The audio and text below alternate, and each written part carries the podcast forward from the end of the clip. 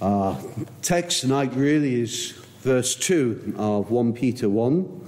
And as we have seen in previous times, Peter is writing to encourage and to strengthen believers who are facing severe trials and persecution. And uh, these opening verses are his greeting, and he begins by emphasizing that those to whom he is writing are chosen according to the foreknowledge of God. He begins under the inspiration of the Holy Spirit with a, a profoundly deep truth of God, almost in the first sentence of the letter the doctrine of God's election being chosen by God. And this great truth brings comfort for those in the faith. And Peter intended to assure these early suffering believers of uh, the fact that God loved them that his love was upon them from before the foundation of the world. It is eternal and steadfast. And this truth, as we saw and began to see last time, has the, the capability to comfort these afflicted saints in the time of their need. They've been scattered, persecuted, they were considered as outcasts, they were wrongfully blamed and slandered for the burning of Rome. And so Peter wanted them to know and be comforted that even though they weren't esteemed by the world, that they were loved of God, that they were citizens of heaven, and that he held them and he would not let them go. And when suffering came and persecution, you know, no doubt they would have been questioning so much, but Peter wants them to know the sovereign purpose of God towards them the amazing grace that has saved them in the past and that will sustain them through all that they were facing and that would also keep them forever. And so his purpose for them unfolds throughout all eternity, no matter what the world may do to them. They have been called, they will be kept, and they will be brought to glory, and all because of the faithfulness and the grace of a great God. And what is true of these believers to whom Peter was writing those many years ago is true for all believers. And so it is a great comfort and encouragement to us this night as we see these things, if they are ours by grace. And so, just to recap, last time we looked at the difficulties that some have with this great truth of sovereign election. And we saw in verse 1 that Peter makes it very clear that believers are chosen by God and that the choosing is God's sovereign purpose and on the basis of his own character and grace. And sometimes when these things are brought before people, they think only of a very small and narrow amount of people, but this is a, this is a vast plan. It's a wonderful reality and that God has set his love upon his people from, for the foundation of the world, God saving people across time, across the world, according to his mercy and grace. And so the believer can know that God has set his love upon them, has called them out to himself, and also that they has been given as a love gift to the Lord Jesus before even time began. And those are amazing things that we began to consider last time. And then in verse 1, we also began to consider how believers are pilgrims in this world. As a result of that setting apart, as a result of God laying hold that election, Peter says that the believer is a, is a pilgrim, is a stranger, is a foreigner, a temporary resident of this world because our citizenship is elsewhere. We have been made citizens of heaven. And so, in that sense, we are a society within a society. We are those who have been called out to God. We are governed by Him through His Word. We are indwelt by the Spirit of God. There is a, a fundamental difference that has taken place by God's work in the believer's life. There is something different. They are a new creation. They have been born again. They've been given a different perspective. They see the world as it really is. They've been given different convictions, different beliefs, different priorities, different desires and principles and pursuits and joys that are foreign to the world. There is a distinction. It's interesting, in 1 John it says that we do not love the world James says that we are not to be so preoccupied with the world that we could be called friends of the world. Friendship with God means enmity with the world, and as His people, we are strangers in it. So our witness is not just what we say, but it is the way that we live. In fact, it is our lives that give us that platform to speak. And so we see in 2 Corinthians 5, Paul says that the believer then is an ambassador for Christ. We are sent into the world with the gospel, with that ministry of reconciliation to tell people that they can know God, that they can be brought back to God through the Lord Jesus Christ. So we are sent into the world as ambassadors, as witnesses. So here we are, the, the people of God in this world, but not of it. And we must speak to the world and must live in such a way that we gain a hearing. And it's not easy. And plus, the discouragement, the hostility of the world to the gospel makes it difficult. And the temptation then becomes to withdraw. And that's what you see many doing. They withdraw from seeking to reach the world and just retreat into their own little group. And that's what Peter is speaking to these believers about. You see, imagine how it is facing severe persecution like those that were uh, in this letter and being written to in this letter, what they were facing, there would be even more temptation just to withdraw inwardly for the sake of, of fellowship and support and protection and love. But Peter, throughout this letter, is reminding them to remember their purpose, even though they're, they're going through these trials and these difficulties, that they must not be just focused inwardly.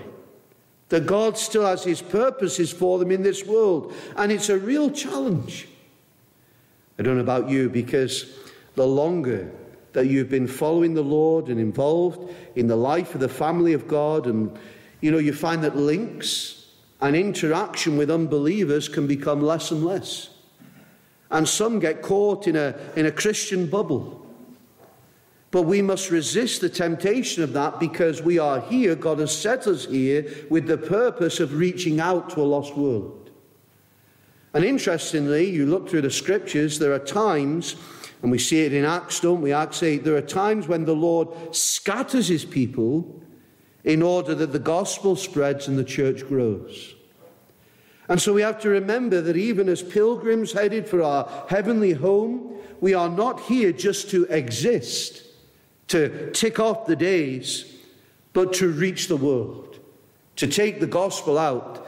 You know, like Abraham, we look for the city which has foundations, whose builder and maker is God, but our purpose whilst here is to proclaim the excellencies of Jesus Christ. And we must never forget that.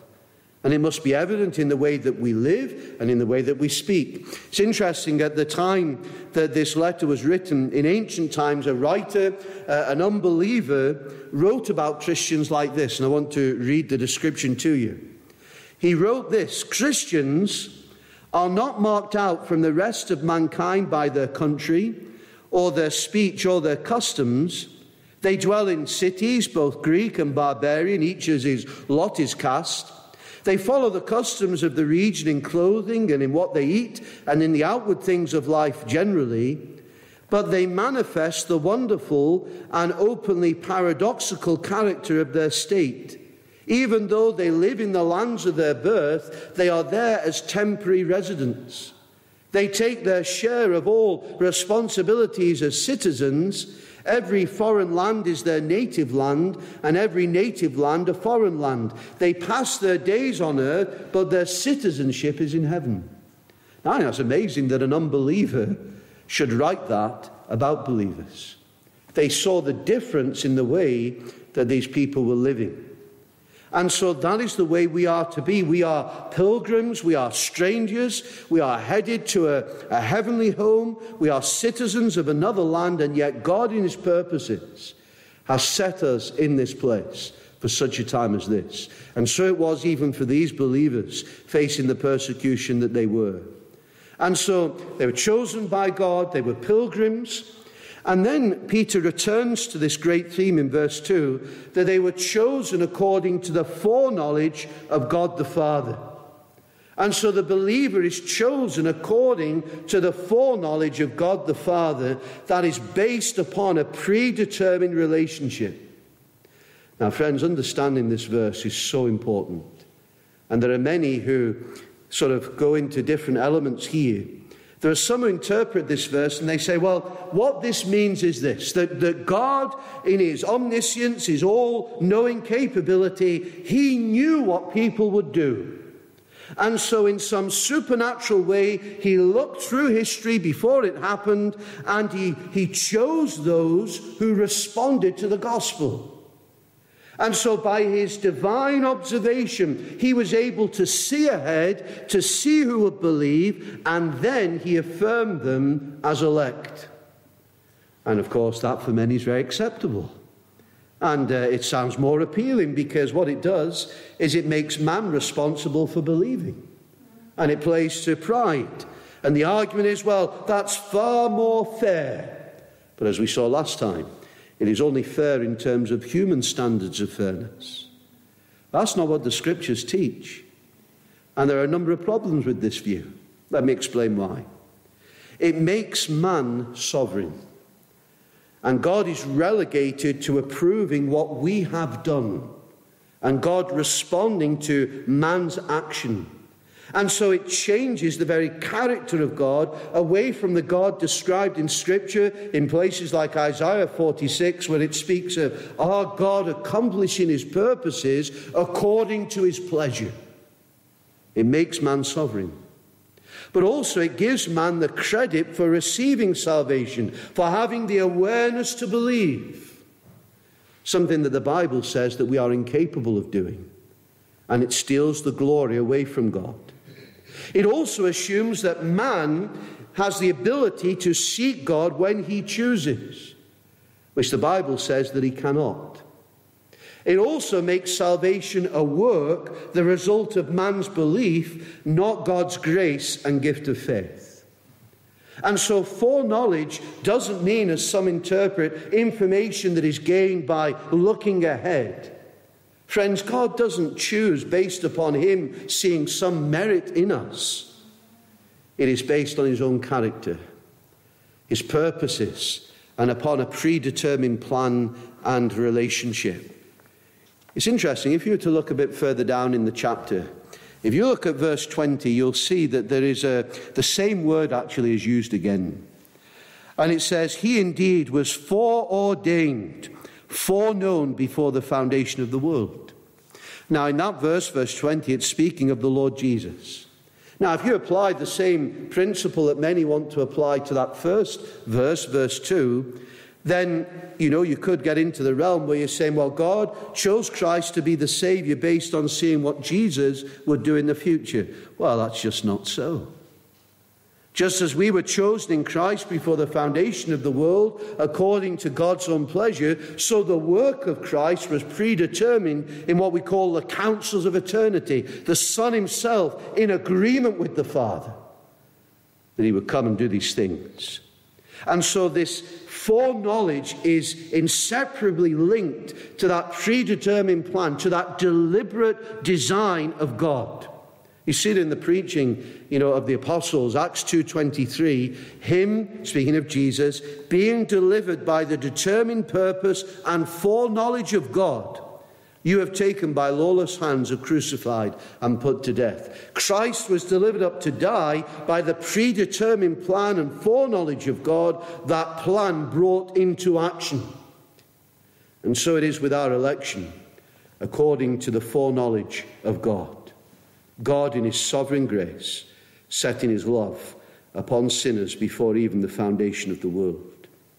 And then Peter goes on and he explains how this then becomes a reality in time. If you look in verse 2, so uh, we've got that whole issue there elect according to the foreknowledge of God the Father, and then in sanctification of the Spirit.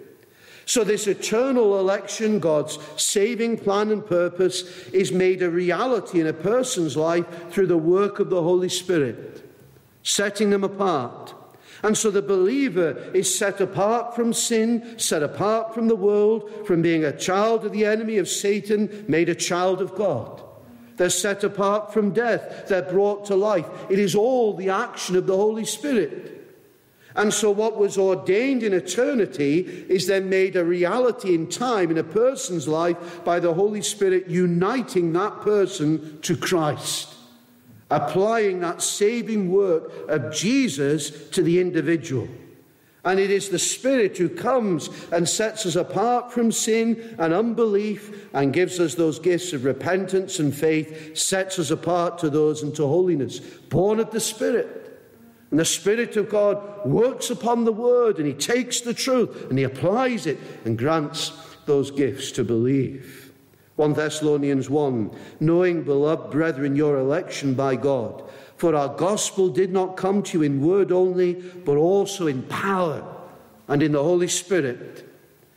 You know, it is a, a contradiction to say that God chose a man to be in Christ and yet not make him holy. You know, we are sanctified in position when we are saved, and then that sanctifying process, being made like Jesus, continues until we are taken home to be with Him. And so the sanctifying work of the Holy Spirit makes the unholy holy. And so, if the Holy Spirit separates us from unbelief to faith, He separates us from the love of sin to hate sin. And if he separates us in all those ways from death to life and darkness to light, it is to bring us to holiness, to make us like Jesus, to make us what we are in position. And it will show, therefore, in the way that we live. And that's what Peter says. If you look at verse 2, so you have this election according to the foreknowledge of God the Father. It is made a reality by the Holy Spirit. But what's the purpose of this election? Verse 2 For obedience. The sanctifying work of the Spirit is to make us like Christ and to be obedient to the Lord. Friends, it is so simple. We are set apart from sin to God in order that we might obey Jesus Christ. Ephesians 2:10 We are his workmanship created in Christ Jesus for good works which God prepared beforehand that we should walk in them. So there is this great election, then this new life in Christ which is there and, and applied in time, which shows itself in a changed life. Now we don't obey perfectly, but the desire is there to obey.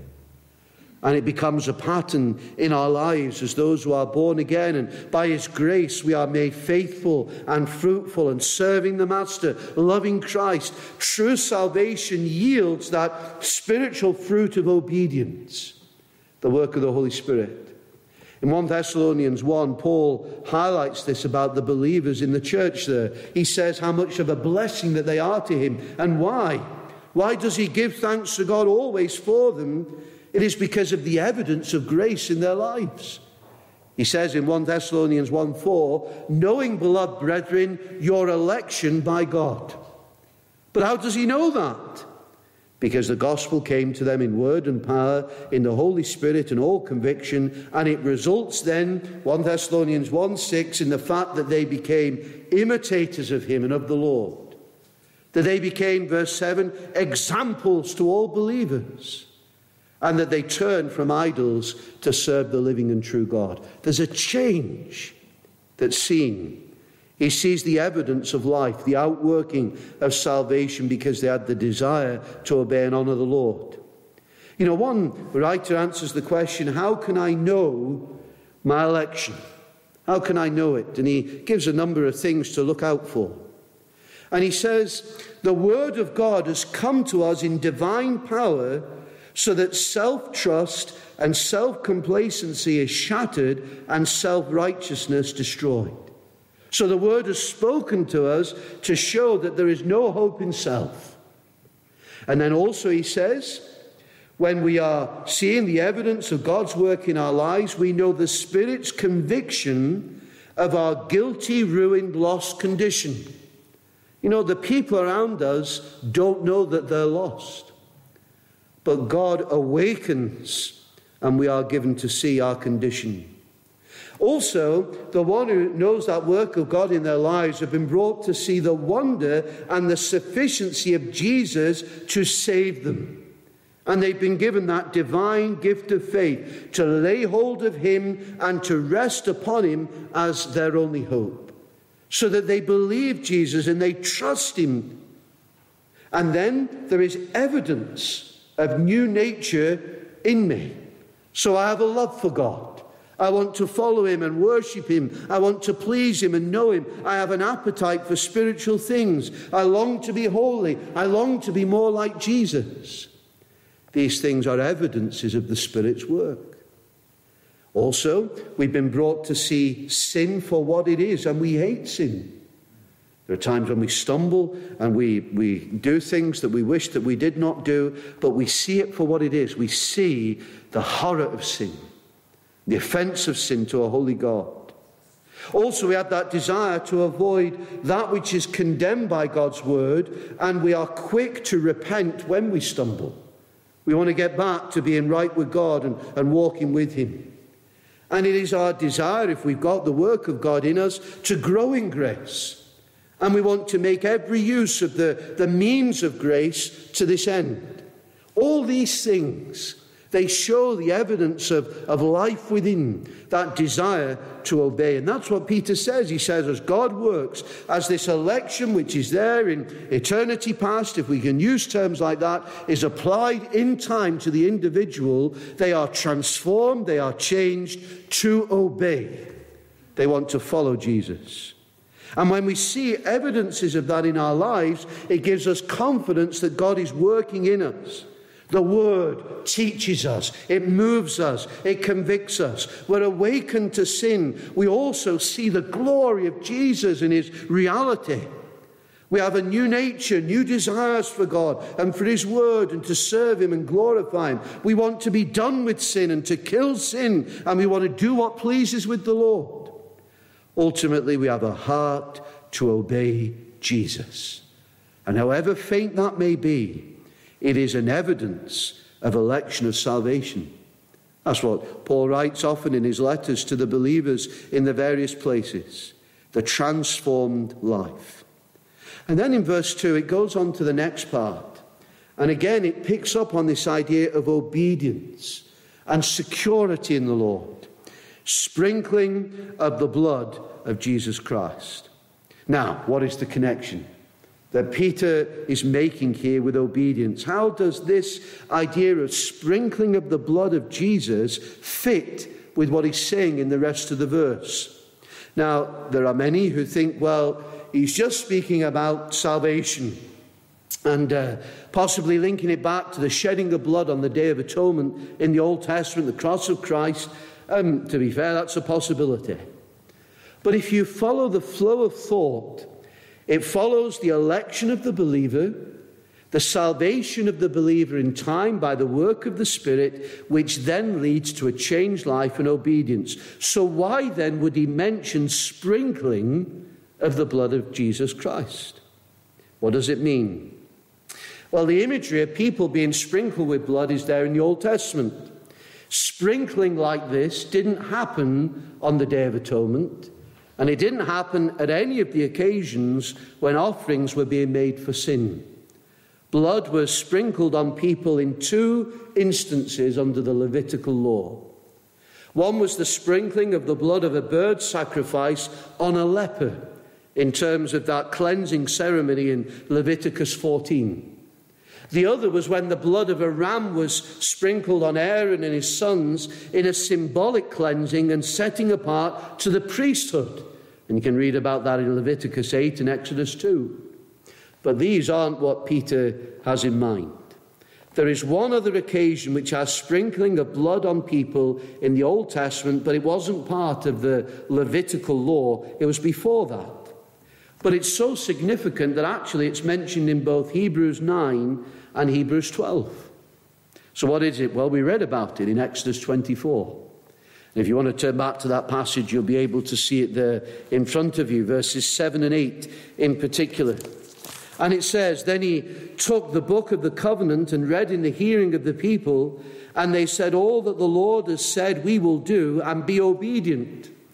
And Moses took the blood, sprinkled it on the people, and said, This is the blood of the covenant which the Lord has made with you, according to all these words.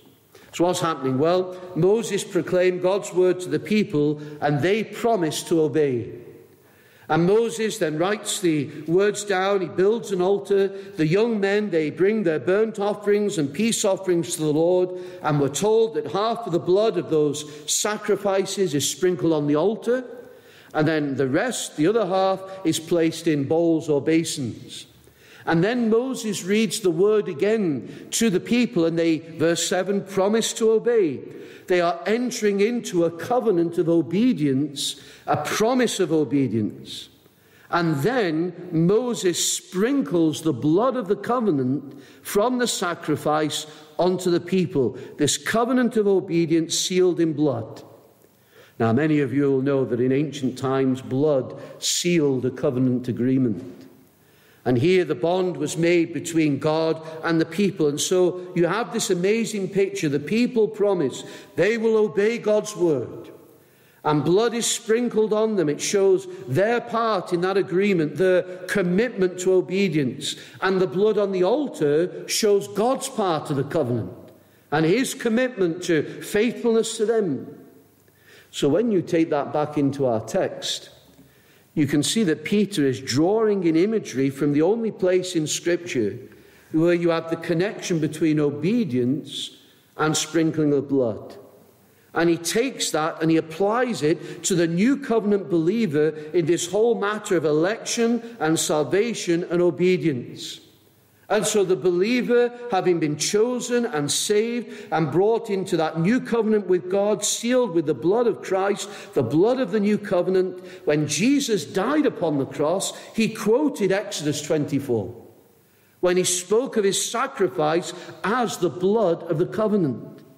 And so when grace draws us to trust Christ, we're not just accepting the benefit of his life and his death for us, but we are united with him. We are made partakers of the new covenant with that desire then to obey him, to keep his word, and to follow him wherever he takes us.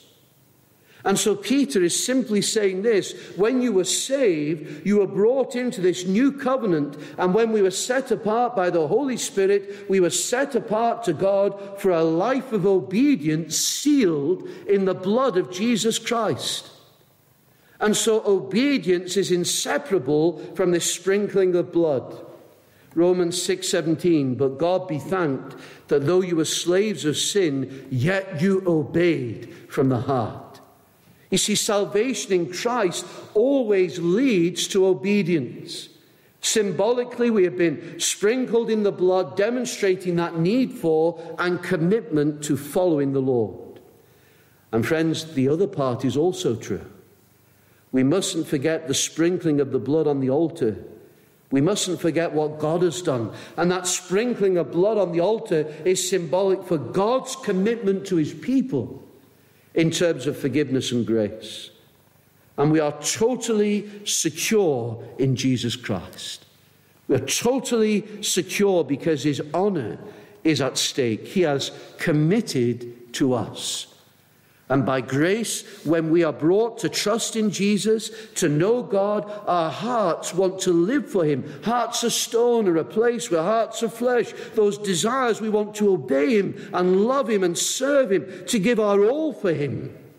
And symbolically, we've been washed in the blood to deal with our sin and sprinkled by the blood in terms of that commitment to obey. And so the blood shed and sprinkled on the altar is God's commitment to honor his covenant and to continue to forgive and to hold us even when we fail. We are secure in the God who keeps covenant. And that's what, that's what Peter is saying to these dear believers. He's saying, Look, you're elect. This election has been made a reality in your lives and the Holy Spirit has worked. You have been brought to trust Christ. You are new creations and you're pilgrims in this world to serve the Lord. And it's all about obeying the Lord whilst you're here, even though things are hard. But it's amazing because God in this new covenant has committed to keep you and hold you through it all. And it all comes together as a great encouragement to these people. And that's why he says in verse 2, he says, Grace to you and peace be multiplied. You know, we, we read those words and they often appear in various forms at the beginnings of letters, and we kind of just read over them and think, oh, that's a nice greeting. But what's he saying? Grace to you in your situation, peace be multiplied to you in all your trials. His heart is that they would know the full blessings of the wonderful truths that he has been speaking of. This gift of salvation is grace, and the result is peace. And Peter wants these believers to know it in abundance in their lives. His heart is that they have this grace, that they have this peace, which is theirs in Christ to the greatest measure. The blessings that God has for them that those things will be multiplied to them. It's not just a, a, castaway or throwaway greeting. It is the earnest desire of his heart that these believers would know the richness of this grace and the blessings of this peace. And friends, when you think of the blessings that are ours in Christ, the, the amazing truths that are true of us in Christ, we should absolutely embrace this truth of election in the scriptures. And it should thrill our hearts. It's not something that we should back away from. It should be a thrill to our hearts. Why? Because it humbles us, it kills all our pride. And that's a blessing because God gives grace to who? He gives grace to the humble. It gives all the glory to God. Repentance and faith are His gifts to us. The ability to respond to Jesus Christ, the power to obey Him is all of Him. Election is the most God exalting truth, and it highlights God's commitment to His people. It also produces joy in us. Our only hope is the grace and goodness of God taking hold of us and drawing us to Himself. Friends, the truth of election should never make us what is sometimes called the frozen chosen. This should bring great joy and passion and zeal that God, in His sovereign mercy, has taken hold of us and set His love upon us before the foundation of the world. It's incredible. Psalm 65 Blessed is the man you choose and cause to approach you that he may dwell in your courts. That's a wonderful verse. Believer, God has loved you since he ever was, and he always has been. You are loved with everlasting love. And it blesses us with every spiritual blessing in the heavenly places in Christ Jesus. We have been made a, a, chosen race, a royal priesthood, a holy nation, a people of God's own possession to proclaim the excellencies of the one who has called us out of that darkness into his most marvelous light. What privileges we have! And all because of sovereign grace. And it stirs up those desires for holiness. Is there a more compelling reason to live for the glory of God than to know that He has chosen me out of His own love? Surely our hearts should be full of love and gratitude. That should be the, the motivation to serve. Paul, Paul uses this in Colossians 3. He says, Therefore, as the elect of God, holy and beloved, put on tender mercies and kindness and humility and meekness and long suffering. One preacher says, Nothing under the gracious influence of the Holy Spirit can make a Christian more holy than the thought that he is chosen. Shall I sin, he says, after God has chosen me? Shall I transgress after such love upon me? Shall I go astray after so much loving kindness and tender mercy? Oh, no, my God. Since you have chosen me, I will love you, and I will live for you, and I will give myself to be yours forever, consecrating myself to your service. And in all of this, it gives us security because this salvation is God's work from beginning to end. I am secure in his hand. He that has begun a good work in us will bring it through to completion. In Christ, chosen of God, you are sealed for all eternity, your name from the palms of his hands. Eternity will not erase. More happy, but not more secure. The glorified spirits in heaven. Should that not give us such hope? Such confidence not in ourselves, but in the Lord. And should that firm foundation not make us bold and courageous? Friends, this great truth is so rich. It is such a blessing. We need to understand that this blessed doctrine of election provides further means and privilege to respond to our God in praise and adoration. In fact, we will spend eternity praising his glorious name for such mercy, for such grace, for such pardon. This great truth, it devastates all pride, but it draws out praise. And the Lord is consistent, He is just, He is perfectly righteous, and He always does what is right. And Peter wanted his readers to see the electing love of God and the glorious comfort that it gives to those who believe, those who are going through difficult times, the, the certain hope of the glory to come. His sovereign purpose, his faithfulness will keep his people. And so, if God has chosen us for himself, if he has destined us for glory, then his faithfulness commits him to keep us in the faith. And if we have any faith, any signs of life, any repentance, any trust in Jesus, it is of him. And we should praise him for it. And what God has done to save and call us to himself is not to tell us ahead of time if we are elect or not, as we said last time, God never reveals this except through a relationship with Jesus Christ. So Christ is central to our election. Instead of telling us that we're elect, God sent his Son and says, Whoever believes in the Son has eternal life. And so I say again as we finish if you're here tonight and you are not saved, then you need to believe on the Lord Jesus Christ. You turn from your sin and you look to the Saviour who died on the cross for sinners and who is able to save all who call on his name. He never casts out any who come to him in faith. And if you think, well, you've been speaking about this election, how, how can I know if I'm called? You trust the Lord Jesus. Maybe you think, oh, there's no hope for me. There's no hope. But you know, none is too bad, none is too hard, none is too far gone. God is free, God is rich unto all who call upon his name. He will save all who in every place call upon the name of Jesus. Everyone who calls upon the name of the Lord will be saved. And that's there for you this night. And as we said before, if you can call, then you are called. And so turn to Jesus, trust him. And for those of us who do know him, how we should rejoice that we are secured by sovereign grace. And one day, now and also in that great day, we will worship him and how we will worship him forever. Amen.